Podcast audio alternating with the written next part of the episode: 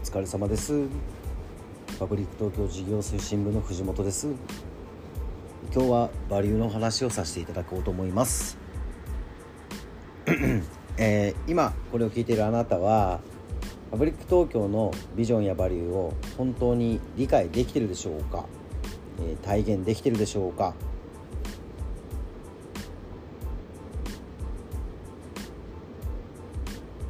うん。いや分かってるっちゃ分かってるけど体現できてるかな。いや理解できてるっちゃ理解できてるような気がするけどうーんちょっと自信ないなって人実は多いんじゃないでしょうか。実は、えー、僕は入社して3年ぐらい経つんですけれども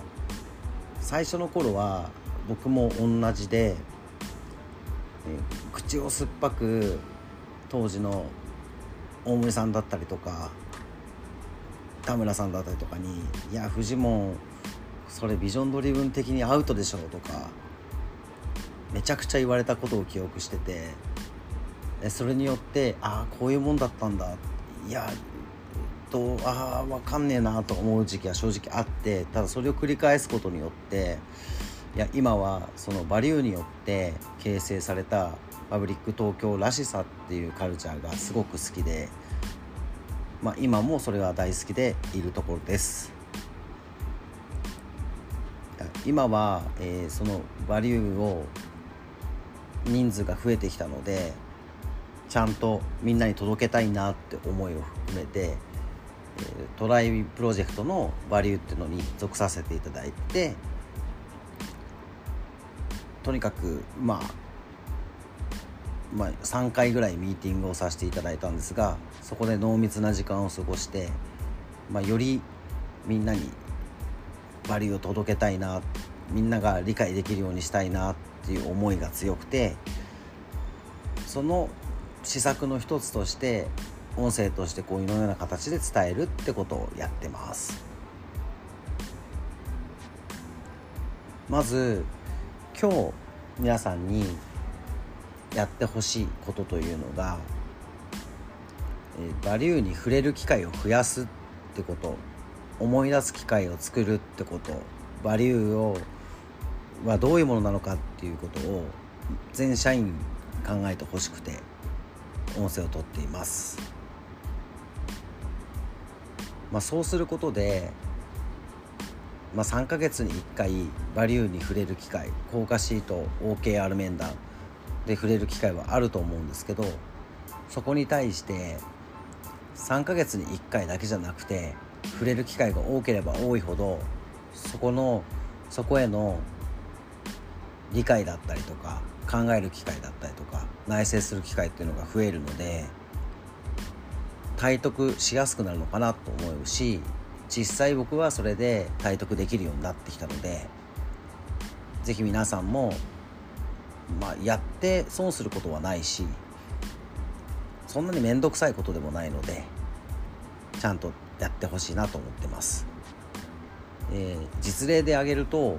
えー、ビジョンとかバリューとかをちゃんと設定している会社っていうのは、えーとカルチャー形成がしっかりされる傾向に強くてまあ、とある本で読んだんですが30%の生産性が上がりやすくなるとかあとは100年以上永続的に続くような企業っていうのはビジョンをもとにカルチャー形成をされていることが多いと言いますうちの会社はまだ若くて、まあ、雑草集団ではあるのでまだまだ不器用ではあるんですけどそういったカルチャーとかを大切にできるような会社にしていきたいなとは思いますよね。まず今現在バリューに触れる機会ってあんまりないと思いますし会話になるってこともバリュー基準での会話になるってこともあんまり多くないと思うんですけど是非自分ごとにバリューを捉えていただいていや今の行動 vision driven っぽくないなとか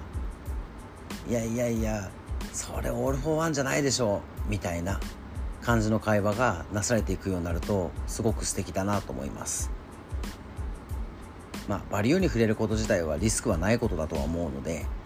是非触れる機会を増やしてほしいなと思ってます。まあ僕の場合は週に1回、えー、効果シートのバリューを必ず見るようにしててで読めば読むほど奥が深いもんでいや主体性って書いてあるけどオーナーシップって書いてあるけどとかっていうのを見つめる機会があってそこにアンテナがものすごい張ってあるのであらゆるところにこう踏み込めるしあらゆることに挑戦をさせてもらえるっていうすごく恵まれた環境にいるのでましてやそれがウェルカムな環境というか会社ではあると思うので是非やってみてほしいなと思ってます。それでは、えー、今日の僕からは以上です。ありがとうございました。